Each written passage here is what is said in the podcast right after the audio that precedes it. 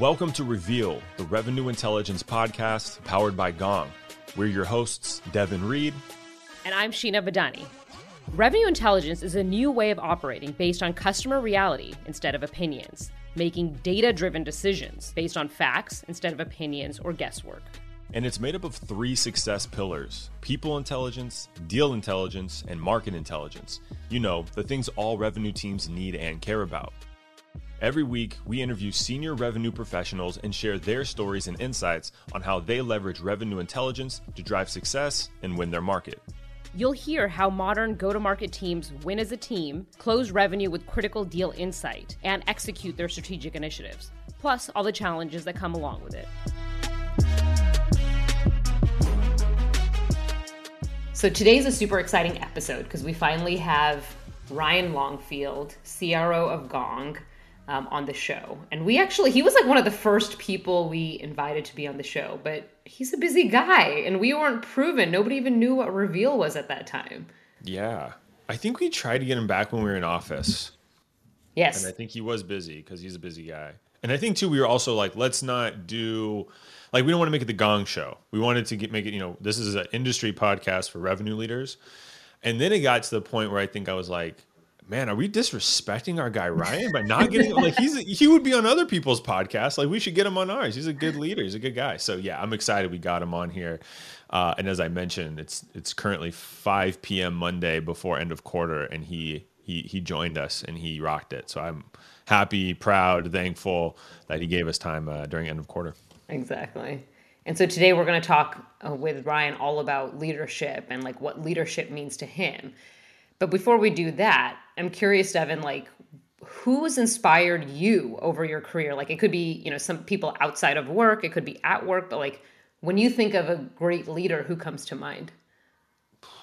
That's a good question. The people that do come to mind are people I know. Like I know there's great leaders. Mm-hmm. Like LeBron James is a great leader. It's almost like you almost like roll your eyes because yeah, he's like a right. world renowned superstar. But like I actually do think about the people I know first. And I think of like all the sales leaders. Honestly, like there's of course there's you know sales managers and leaders. You know you rank them kind of like you know best to not so best. But honestly, even the ones that weren't great, I still learned a lot from because I mm-hmm. remember being like, even kind of like in the moment, ah, I really don't really don't like this, but you know, log this as like, well, I'll be sure not to do this as a leader, or you know, find a new, you know, when I do get a new opportunity, like make sure the leader doesn't do these things. So, yeah. the one that jumps out is are the folks who honestly did kind of two things. I would say one is is do the unexpected, which by that I mean is like went above and beyond expectations. Mm-hmm. You know what I mean? Didn't just do what you hoped, but even went beyond that and really delivered for. It could be you in a personal scenario. It could be like a, hey, I noticed this thing's happening across the team of sixty people, and it's like I'm making this immediate change right now because I don't want that to happen for y'all. And you're just like, mm-hmm. wow, that's that's cool, right? Like I think acknowledgement is kind of the expectation is, you know, you don't always expect change immediately. Um, but that, that, those are things that stuck with me. And I think the other ones are just like those micro moments of inspiration or kind of like, you know, just have feeling like your CRO, your VP sales, like someone in the senior leadership who like really has your back, who mm-hmm. really wants you to succeed. Um, those are things that sometimes is a could be a 10 second passing compliment on, hey, heard that call and gong, you really did a great job. I'll catch up with you later that can change someone's day. You don't know, you yeah. know, if they're in a good spot, a bad spot that day, uh, or to just you know walk and talk during coffee. Really, just getting to know somebody, or what I always appreciated getting to know them. Right, like mm-hmm. what is it really like? Like, what? Tell me a little bit really about yourself. How are you actually feeling in these different, you know, circumstances? So those are the things that that jump out to me. Yeah, a lot of that resonates with me too, and I think people ultimately want to be acknowledged and recognized, yeah. and leaders have a lot of um, opportunity to do that for folks on their team or in their org at their company uh, even outside. And i think that's like those are the kind similar kind of moments that like stand out to me too. Absolutely. They have a lot of power not just power in the way you think of it as like a title power uh, but a lot of influence. Uh, and speaking of influence that word's going to pop up a couple more times on this on, on this interview. So let's go hang out with ryan. Ryan longfield not only am i gracious that you are here I am gracious that it is four days away from end of the quarter, and I gave you a wide open door to reschedule, and you said no, I want to be here, and this is what I want to do. So I want to say thank you two times over. You're very welcome. If uh, if you get ahead of it, then maybe it's not a mad scramble. Although it always seems to be a mad scramble, even when you do get ahead of it. So you're welcome. even if you hit quota early, there's always that one more deal you can get into accelerators. That oh, that bluebird, that swing deal. That's always true. Something. That's the fun of it. So we're here to talk about the DNA of a high impact leader. So you are obviously the chief revenue officer at Gong. You've been here for a couple years now. I remember when you joined, we were thrilled. So maybe to just open this thing up a little bit is just to kind of ask you, you know, what is what does leadership mean to you, Ryan Longfield? Uh, so I'll start with what I what I consider the definition, and then I'll go into kind of the impact. But the definition uh, is inspiring others towards a shared outcome. So there's some shared goal that you have across the team. Otherwise, it wouldn't really even be a team or an organization. And the art of leadership is inspiration of that group to accomplish that shared objective. And so the outcome that you're looking for or the impact that you're looking to have as a leader is you're looking to get consistency in the best that your team can can produce against that shared objective. If you're doing your job as a leader, you're getting the best out of those people to the benefit of the larger team. And so that's uh, that's what I think of when I think of leadership. I'm curious, Ryan, is that something that kind of came naturally to you? Like, I don't know, maybe in like high school, you were like, uh, I think you played basketball, if I remember our past conversation. Like, were you team captain and loved to coach? Is this kind of a philosophy that you picked up along the way? I'd love just kind of hear a little bit more, like what molded that that outlook? Yeah, I think uh, there's a couple of things. One, I, a lot of people say, what was the moment in your career when you decided you wanted to go into leadership? And I think a lot of leaders say the same thing, which was, I never really had that moment. It always felt like the obvious, uh, the obvious outcome, the obvious decision. There was never a moment where I didn't think that I was going to go into leadership. That's just me personally. I don't think that's universally true, but for me personally. And so, yes, when I was growing up, I was heavily involved in sports. Uh, I ended up, you know, being uh, a leader on those teams quite often. Um, I think my my dad was a, a really strong leader um, leader in our family, leader on the baseball diamond, uh, leader to my brother and I for sure. And then specifically, the definition that I just threw out was one that was created at LinkedIn when we were going through hypergrowth. And that idea of aspire, inspiring others towards a shared objective is one that we formed at LinkedIn. And it's always stuck with me because I love inspiration.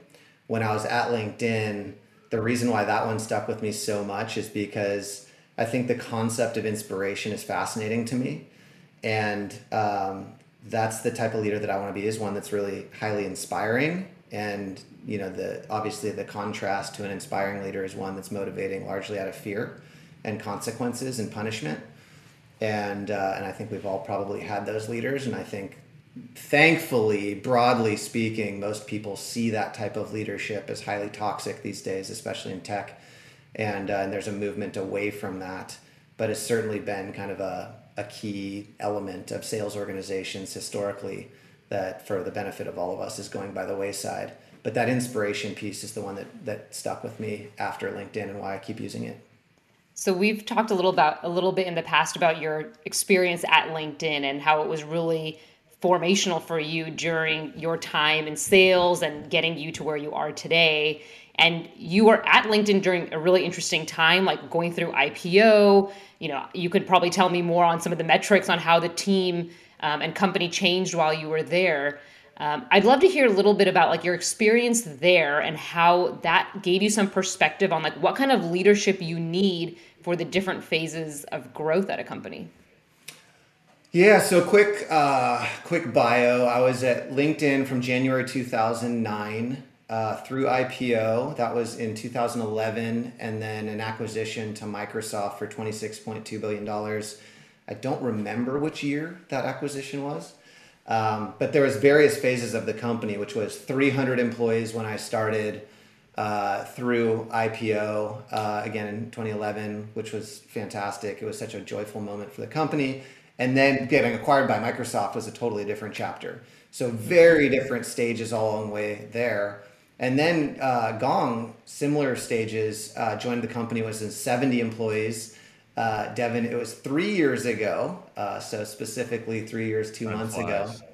And Yeah, back at, way back in the day when you were still a sales rep, my friend. I was on the good when I was on the good side. so uh, so yeah, so so very different stages at Gong as well, and I think that uh, there are certain leadership skills that are flexed and needed at different phases of growth that are very very different. Um, so a couple of categories. I think one, the obvious one, is small team versus large team, right? Uh, when I joined, Devin was like one of five uh, sales reps. Wow. And then, uh, yeah, and now you know, there's we have hundreds of reps. Uh, so, so I think there's like a large team, small team aspect. The thing that comes with large team, small team, though, is not just like the numbers. That's that's kind of mildly interesting but the part that's interesting about it from a leadership perspective is your communication has to change. And what I mean by that is when it's five people and you as the leader sitting on the sales floor, you have direct contact with everybody, building trust, inspiring, motivating, uh, teaching, influencing. Like it's all direct contact. Uh, you're right there. You can be the coach. You can be the one inspiring.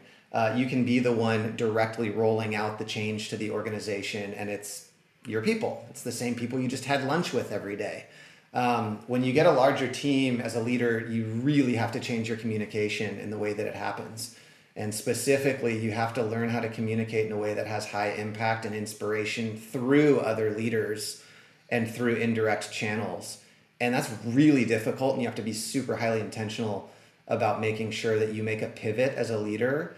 When you get beyond roughly 25 to 50 people or so all of a sudden not everybody knows you personally. They don't know your best intentions. They you know haven't heard your life stories. They don't rub shoulders with you every day etc especially in a, a remote covid uh, type of environment. Um, and so you really have to be thoughtful about how you're indirectly contacting your people and you're influencing through your leaders and other mechanisms in the organization. So that's one of many. I'm, I'm happy to go on to others if, if interesting but uh, that's one of many. So that's super interesting on the different leadership styles between small team, big team. What else should leaders have in mind? Yeah. Uh, I mean, there's there's so much, right? Because your leadership style better adapt and change depending upon the environment that you're in. One other one that comes uh, immediately to mind is the nature of the work that you're doing as a leader and how you need to communicate expectations to your team. So I'll give you an example. When when Devin and I were on the sales floor together, uh, we were sitting right next to each other. If he needed help on a deal, he knew that I was accessible all the time for anything that he needed. The reason is is because every deal mattered at that point in in our company's growth. Like the deal that he was working on was one of 10 that we'd probably close that quarter, right? Um, and so he'd spin around and say, Hey, can you help me with this thing? And he knew that I was 100% available and I communicated to him that I was 100% available. If you have hundreds of reps and you have your reps doing that through Slack or anything else on a daily basis, that is not going to work. And the reason is is because now your jobs are extremely different from those of the people on your team. When it, when it was early days, actually Devin and I's jobs were pretty, my job was pretty similar in the sense that like we were just trying to close deals to make sure that this thing like got some legs now, almost my entire job is focusing my organization and me on a very few number of things that matter a lot. And so at that point, it was like anything, nothing's too small. Time management is not a huge deal for me because the important and the urgent stuff is what I focus on. Just go get it done every day. When you're at the larger phases, you have to change your leadership style where almost all that you're doing is focusing. Your time management is everything, and you only do the things that you cannot delegate. If I can do anything that I can, if I can delegate anything and get that thing done, time is so precious. There's so many demands, and we're trying to think much longer term at a totally different scale that focus is everything for both me personally and for me driving that into my organization completely different depending upon early stage versus late stage i was talking to danny another early employee earlier today and i said man i really took it for granted because where i used to sit in the office i could see tim ritters our cfo ryan longfield our cro and sandy our chief people officer within the 40 foot radius. I could I could like literally go and you know bug you if I wanted. And now, you know, I think we're like 100 ish, 150 ish employees uh, in this maybe just in the states at that time. Now you know, we, we grew a lot in that office, right? And then you, you see those people at their desk a lot less. So you're like, well, that's where Ryan sits when he's, you know, when he's not, when he's available. And that's where Sandy sits, but it becomes harder to get access. Now that we're distributed, right? I'm curious, Ryan, like what are some of the other ways that you've kind of maintained that, you know, relationship with reps, relationship with mid-level leaders, folks that you're not seeing in, you know, the senior leadership meetings on a day-to-day basis? Yeah. Uh, I'll say, first of all, because I don't want to pretend like uh, I bat a thousand in anything, uh, and this is one of them. I don't know that I made the transition um, when we went to shelter in place, when we went to work, we work from home, etc. Like I, I'm, I'm an in person, you know, hugs not handshakes type of leader. And when we moved to COVID, I did not pivot fast enough. And so I think I've learned some things over time, mostly because I started to feel disconnected from my people in a way that I just I absolutely never want to be. Um, and so I think uh, there's little things and there's big things. So little things is I just recently started making more space in my meetings for people to simply connect and connect with me. Um, so highlight and low light from the week uh, with your direct team. Uh, when we're starting a big kind of like org wide um, moment, uh, whether it be a sales training or a big kickoff or an all hands, we'll usually use the Zoom feature where you can kind of break out and have smaller conversations to make sure I'm yeah. connecting with folks personally, but they are too. So we do that in almost every big meeting that we're running now, just to make sure that life on life is like happening uh, in a way that it wasn't before. Um, we're starting to do more in-person events where we just the whole point is just to go and have lunch and hang out in a park and things like that. Like so, I'm having to get on an airplane and go visit people and do it in a healthy, responsible way, of course, sure, sure. but take more time uh, to do that.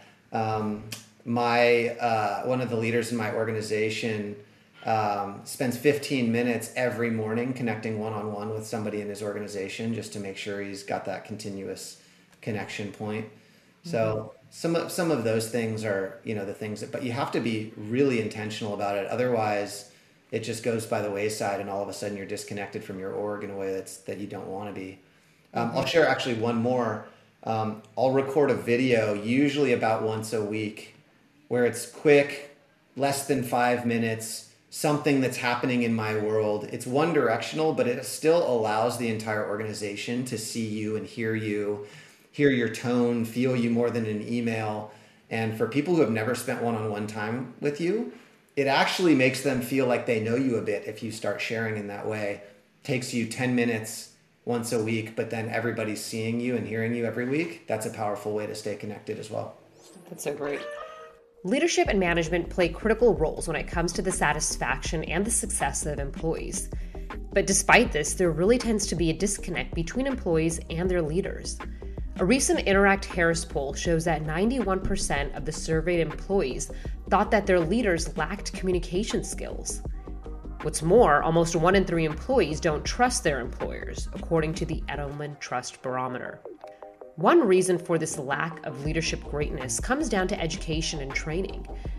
Many companies put so much focus and funding into technical proficiency, but really don't put enough on the character side of things. In a major long term study, companies that humanized leadership and encouraged all around leadership activities found that companies grew 682% in revenue. You were talking a little bit about this shift to COVID and you know that was that was a hard time for for everyone. And especially for a leader it's going through like a really tumultuous experience that I think when one's leadership skills and their attributes really shine through right? It's easier to it's easy to be that uh, you know inspirational motivational leader when you're hitting your targets and the market's growing and everyone's you know there's flowers and rainbows but when there's a tough time it can be really hard for some folks. So i'm curious like what are your perspectives on what does a leader need to do in the tough times to keep that motivation that inspiration for that common goal? Yeah. I think most people in in most people period but certainly most people in high performance environments they're not used to not performing well and rightly so, even at Gong, we have a very performance driven environment where it's like we're all aspiring to do amazing work all the time. And so when things are tough and people are not producing at their best, or things are tough because something's happened in the family or something's happening to all of us, like we're in SDR and now we're stuck in our apartment, you know, that's too small for the amount of people that live there. And you're trying to make calls in this weird environment, you're trying to stay motivated in isolation. Like I think as leaders we need to recognize that part of our job in leadership is to help establish emotional stability and help people to um, be in a place on the inside that's going to produce their best work on the outside. And uh, again, if our job is to inspire others towards a shared objective, and a lot of that inspiring of others towards this shared objective has to do with consistently getting the best work out of the folks that are in your organization so that they feel amazing and continue to do great work and inspire the ones around them, then we better care a whole bunch about most elements of uh, our people's lives, uh, probably all elements, right? And I think when we're going through uh, we're going through a moment like this, whether it be the national instability or whether it be COVID or whatever it is, like we as leaders, we need to take ownership over over the, the you know how they're how they're able to show up every day. And so, you know, I think there's the the little stuff, making sure you stop and listen and ask the right questions and not assume that everybody's in a good place. If there's one thing that I've learned as a leader is that every single day there's somebody in my organization who's not doing well. Period. And I don't know who that is most of the time. And I'm not going to find out unless I ask and stop and listen. And I and I'm really attentive to how people are doing. And so I think that you you know you gotta see your job as being aware enough of the things that are going on in your organization, and then realize that even for your job that you are getting paid for as a leader, you have to solve for people's emotional states. Otherwise, there's no chance on earth that you're going to be successful over the long term. So I think teaching that to your leadership team, if you're in senior leadership, that it's absolutely part of the job keeping the human aspect of things when we're disconnected in these crazy remote environments and it's really easy to get mechanical about meetings starting and going and going through it. You don't have the natural hall time to connect with people on the back end. Like you have to make the space for the water cooler time for the hall time for the dinners that we used to be able to have. And i think like now more than ever the most successful leaders in our organizations are going to be the ones that are able to um, anchor their teams emotionally as well because of all the craziness that we're living through. And so I think first, you know, the first part is just seeing that as a huge part of our job. And then the second part of it is being able to be a connected leader, stop and listen, be more thoughtful, be generous, be kind, be gracious to people. Understand that when people are making mistakes, that they're probably giving their best work and still making mistakes. So then meet them in that place, you know, those types of things I think have never been more important. I love that, Ryan. And uh, you know, at first the things I missed were the what I call them swivel conversations. You know, the call just ended, or someone just turns their chair to you, and I'd, ah, man, I'm sure you heard half of that call, but here's how it went, and kind of being able to just you know uh, break it down with somebody. But really, what I missed was actually when people would swivel towards me. You know, maybe I'm just yeah. in the middle of an email, I'm not on yeah. a call, and someone's like, hey, "You got a sec?" Yeah, like, those are my favorite because I, I know that you you know it's like you're your comrade needs you. You know what I mean? It's just like a quick uh-huh. moment. It could be 10 seconds or 20. Like, are you hearing this objection too? Like, am I crazy? And, and yeah, no, I heard you on the call. It sounded good. I don't know what they said, but you sounded pretty good. Like, you know, and just having those quick moments. All right, you're right. I got a call right now. I got to jump. We'll talk at lunch. You know, those little moments is like we all know the ups and downs of sales. Like those make the lows either not as low or short lived. You know what I mean? And you can already start bouncing back again. So totally. I really like how you worded that. Yeah. Shifting gears a little bit to kind of the the other side, which uh, of leadership is kind of like setting expectations, right? So I'd love to learn a little bit of how you kind of set expectations with your team. You know, maybe I don't know if it's kind of implied, like, hey, I lead by example, and so it's kind of implied. Maybe you're more direct or kind of vocal with expectations with your leaders, but would love to kind of learn a little bit about that. There's a great leader uh, who you may not have heard of uh, named Fred Kofman. Uh, he was the vice president of leadership at LinkedIn and Sheena, maybe you got exposed to Fred when you were there. I'm not no, sure. I don't think so. No. Okay. Well, Fred was a fantastic leader, uh, and he, one of the things he mentioned about setting clear expectations is that when you're setting expectations, there's three things that you need to do well. You need to communicate the standard, you need to model the standard, and then you need to hold people accountable to the standard. And I think that this really plays out when you're setting expectations with your team. Uh, if any one of those three things falls to the wayside, then expectations will be miscommunicated, jumbled, confused, or just not as solid as they could be. So the first one, like I said, is communicating the standard. You have to tell people what you're what you expect of them. Um, I'll give you an example. When I tell people what does it look like to do a great job at Gong in the sales role, I say, well, first one is to crush your number, make raving fans. You know everything that that is encapsulated in just being a great salesperson. Be customer centric, ask great questions. You know they should feel our excellence in the sales process as they go through it. That should result in you crushing your number. So there's like the kind of core job element. And then my clear expectation is everybody is like you should be able to answer very clearly why everyone around you is better because you're at the organization. And so right there i'm immediately saying my expectation is we're not a fan of lone wolves if you're crushing your number and you're not doing this other stuff yeah you're, you're doing part of the job but you're still incomplete you know et cetera et cetera that's the communication of the standard.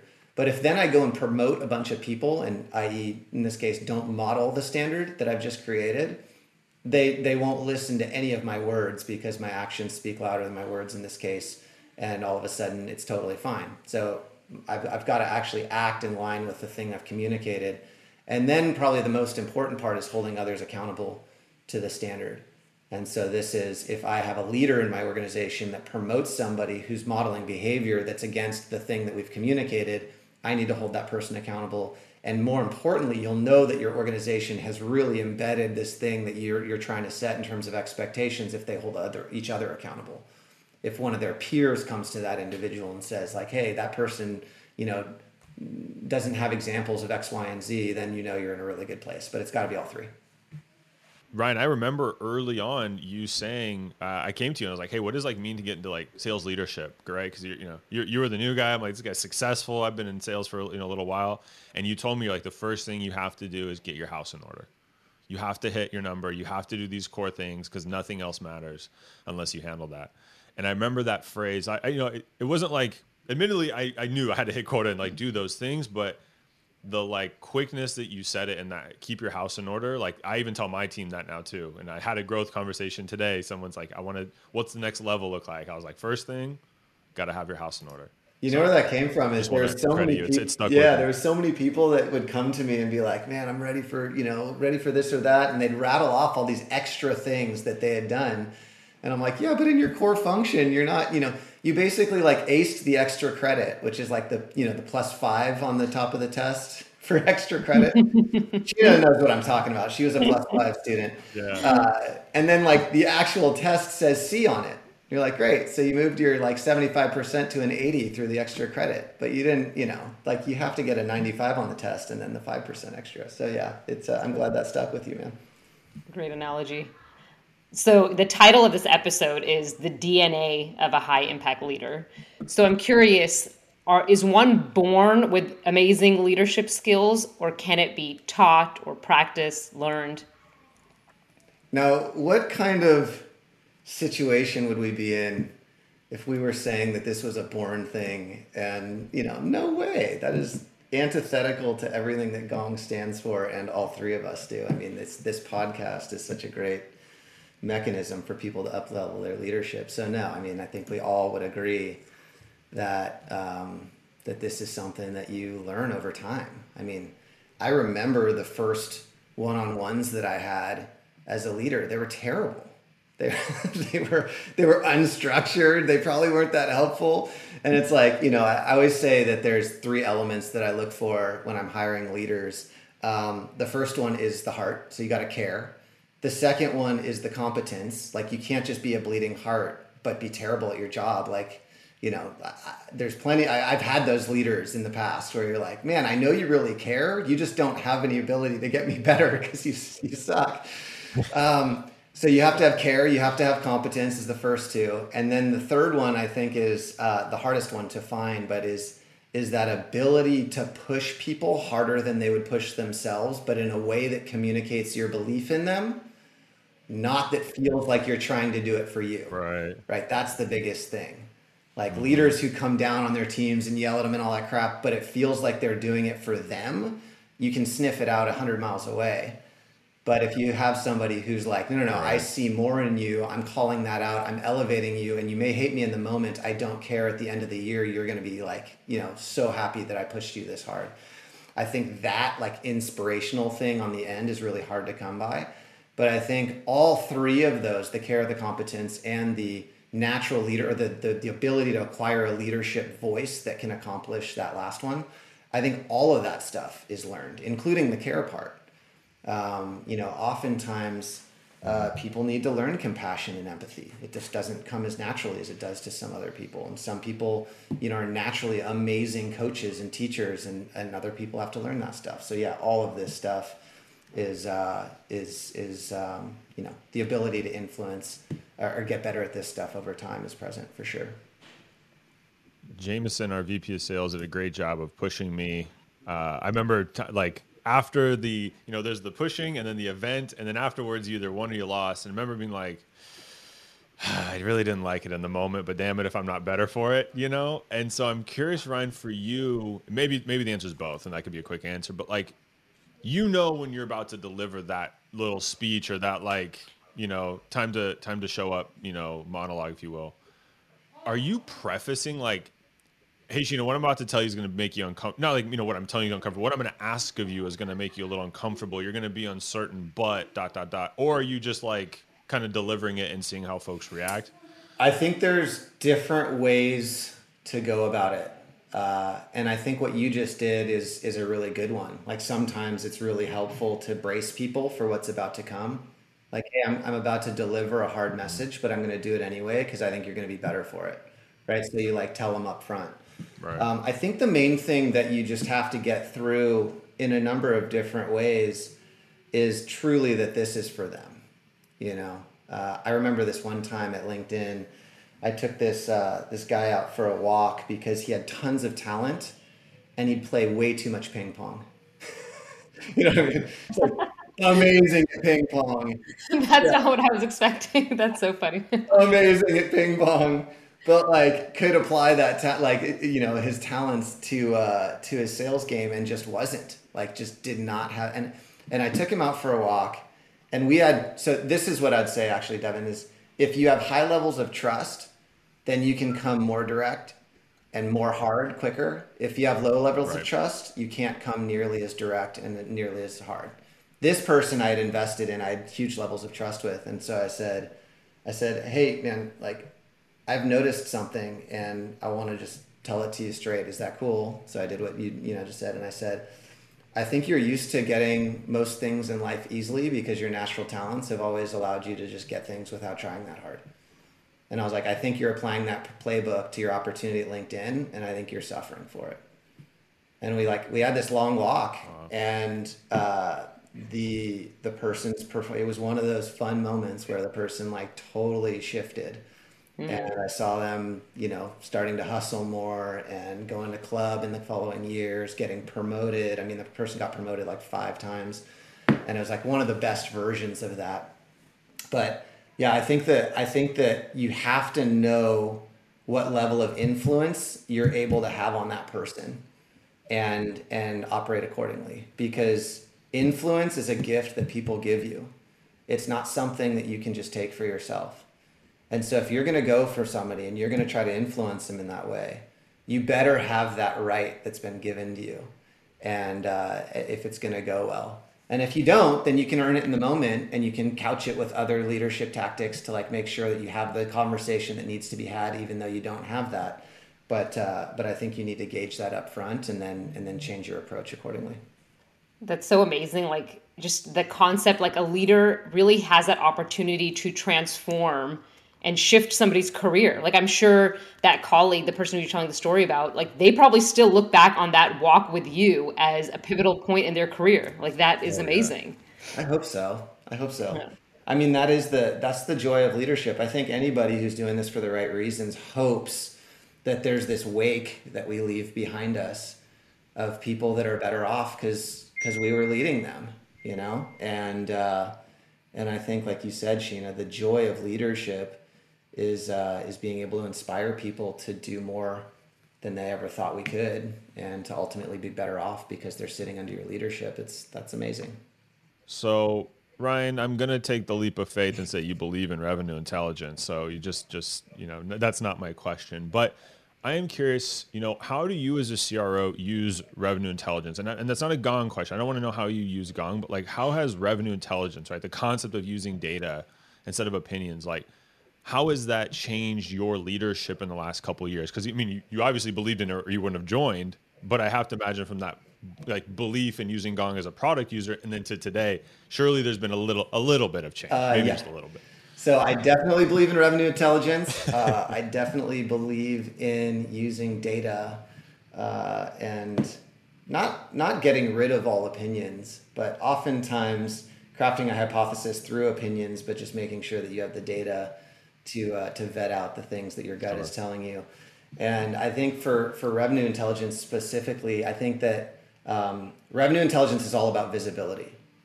And it's about knowing specifically in a quantifiable and data driven way what's truly happening in your organization right? So said another way it's about seeing clearly. And if you're able to see clearly as a leader then you're able to lead more effectively because you know the correct route to chart i'll give you a specific example if right now uh, some sales leader out there, not at Gong, somewhere else, says uh, competition is the number one thing that I care about. Uh, this specific competitor, XYZ software, is the one that we need to enable against more than anything else. Trains their entire team, takes a whole, spends hundreds of thousands of dollars, and takes the thousand leaders out, and you know, like does this big training, etc. Now you kick ass in this area of beating the competition. Then you turn on Gong and you find out that actually the competition does come up in a lot of conversations, but when you correlate it to outcomes, it is actually beneficial to your outcomes, meaning that it's a signal to buying, not threat to your deal, and that you rarely lose deals. You would never ever know this because everybody's always talking about how much competition comes up to deals, but because you didn't have revenue intelligence, you can't correlate it to outcomes. And because you can't correlate it to outcomes, you just spent hundreds of thousands of dollars in the wrong place. And you took a whole bunch of time for your team to be spending learning motions that they don't need. They maybe need it somewhere else. And so for leaders, if you're talking about charting a course to lead your team to be successful and you're not seeing clearly, then you may be leading them uh, maybe not to the wrong place. That might be dramatic but that happens too but to the least optimal place where you could be optimizing much more effectively. So yeah seeing clearly is what revenue intelligence is all about and uh, it is pretty damn important for us as leaders to see clearly you might take that flight with two layovers instead of the direct route if you don't have revenue intelligence. Great one. Absolutely. yeah, you still might get there, but maybe it just took you two years longer than it could have and you zoomed exactly. all over the place. Yeah, exactly. So, Ryan, we're getting to our favorite part of every episode where we ask all of our guests the same question. So, we are super excited for yours, which is how would you describe sales in one word? Influence. Easy. Oh, that was quick. Influence. This is why I love sales. sales. Sales is the art of human influence. And it's art and science, and it's super difficult because it's a different person, it's a different business scenario, it's a different day, it's a different product in a lot of cases, it's a different market conditions. And so it's like this endlessly fascinating game of human influence where you're able to go in and a good seller will be able to influence their buyer in a way that's beneficial for them and for the company that they're representing. And so sales is influence in a single word. Zero hesitation. Maybe the fastest response we've had today. Because that's the funny part. Most people, oh, ah, one word. Uh, let me think. And they do. They're pacing their office. I'm like, we're not publishing it in stone. Like you can change it tomorrow. This is it's just for just for today's entertainment purposes. But Ryan, uh, really want to say thank you. Like truly, truly appreciate your time, your expertise, uh, and I know our listeners got a lot out of it as well. So want to thank you one last time, and of course, good luck to you and the sales team as thank we close out the quarter here. Great to have you, Ryan. Every week, we bring you a micro action, something to think about, or an action you can put into play today. Ryan spoke about looking for care, competence, and the ability to inspire when identifying future leaders. Truth be told, there are no hard and fast rules that define what a great leader is, but there are some ways to identify potential leaders in your organization. Here's a few ideas create leadership opportunities. These should target all employees, not just senior execs. Mentoring and coaching are effective and practical ways to give employees a taste of leadership. Evaluate work ethics. While personality defines the appeal of a leader, work ethics really define the prowess of a leader. Reliability, cooperation, productivity, and creativity are just some of the many attributes that you should look for. Next, look for those who excel at multitasking. Can they handle the extra tasks you've assigned, or are they finding it difficult to complete? Fourth, observe communication skills. Look for a person who has the ability to explain complex ideas in a clear and concise manner. And finally, promote healthy competition with appropriate challenges. This can help to evaluate conviction, innovation, and the ability to collaborate in the course of their problem solving. Did you like today's episode? Subscribe now so next week's episode will be waiting for you on Monday. And if you really like the podcast, please leave a review. Five star reviews go a long way to help get the word out there. And if you're not ready to give a five, check out another episode and see if we've won you over by then. And if you have any feedback or you want us to interview one of your favorite revenue leaders, just email us at reveal at gong.io.